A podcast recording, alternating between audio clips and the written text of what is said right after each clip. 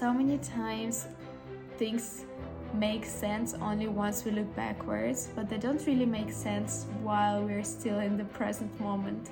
So I think it's important to have faith, to know that things are working out for the better, and at the same time to ask yourself those questions. What is life trying to express through me at this moment, or why is this happening for me? Welcome everyone to Life is Liza podcast. Our mission at Life is Liza is to share people's stories and the challenges that they have overcome so that those who are listening in can get the strength, the courage, and the hope to be their better selves. And today we have a very cozy Friday edition episode. And I'll be here sitting down with you and chatting about life and some things that have been happening in my life lately. And I wanted to update you.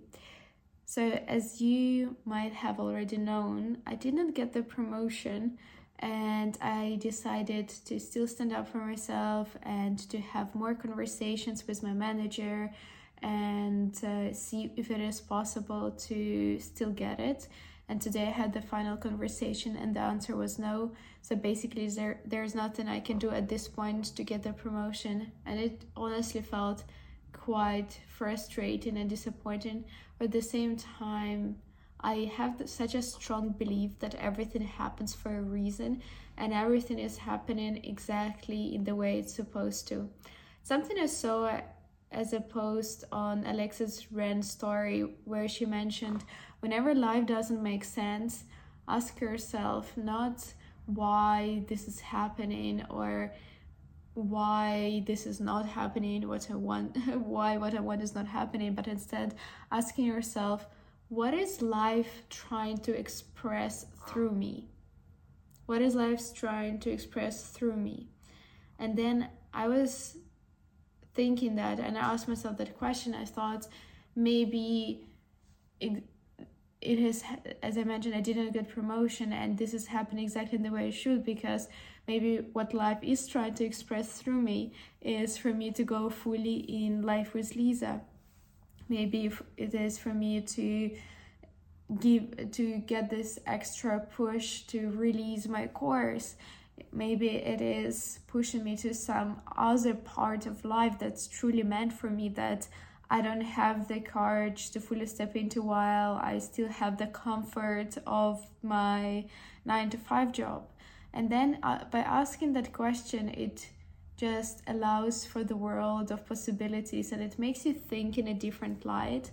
And I think, just in general, always asking yourself why this is happening for me and not why this is this happening to me is a very powerful mindset shift because then you will be able to see opportunities where other people will see problems and obstacles and it's definitely one of the power tools that I use myself. So with this situation, as frustrating as it is at this present moment, I always I ask myself already, why is this happening for me? And then the exciting answers start coming up.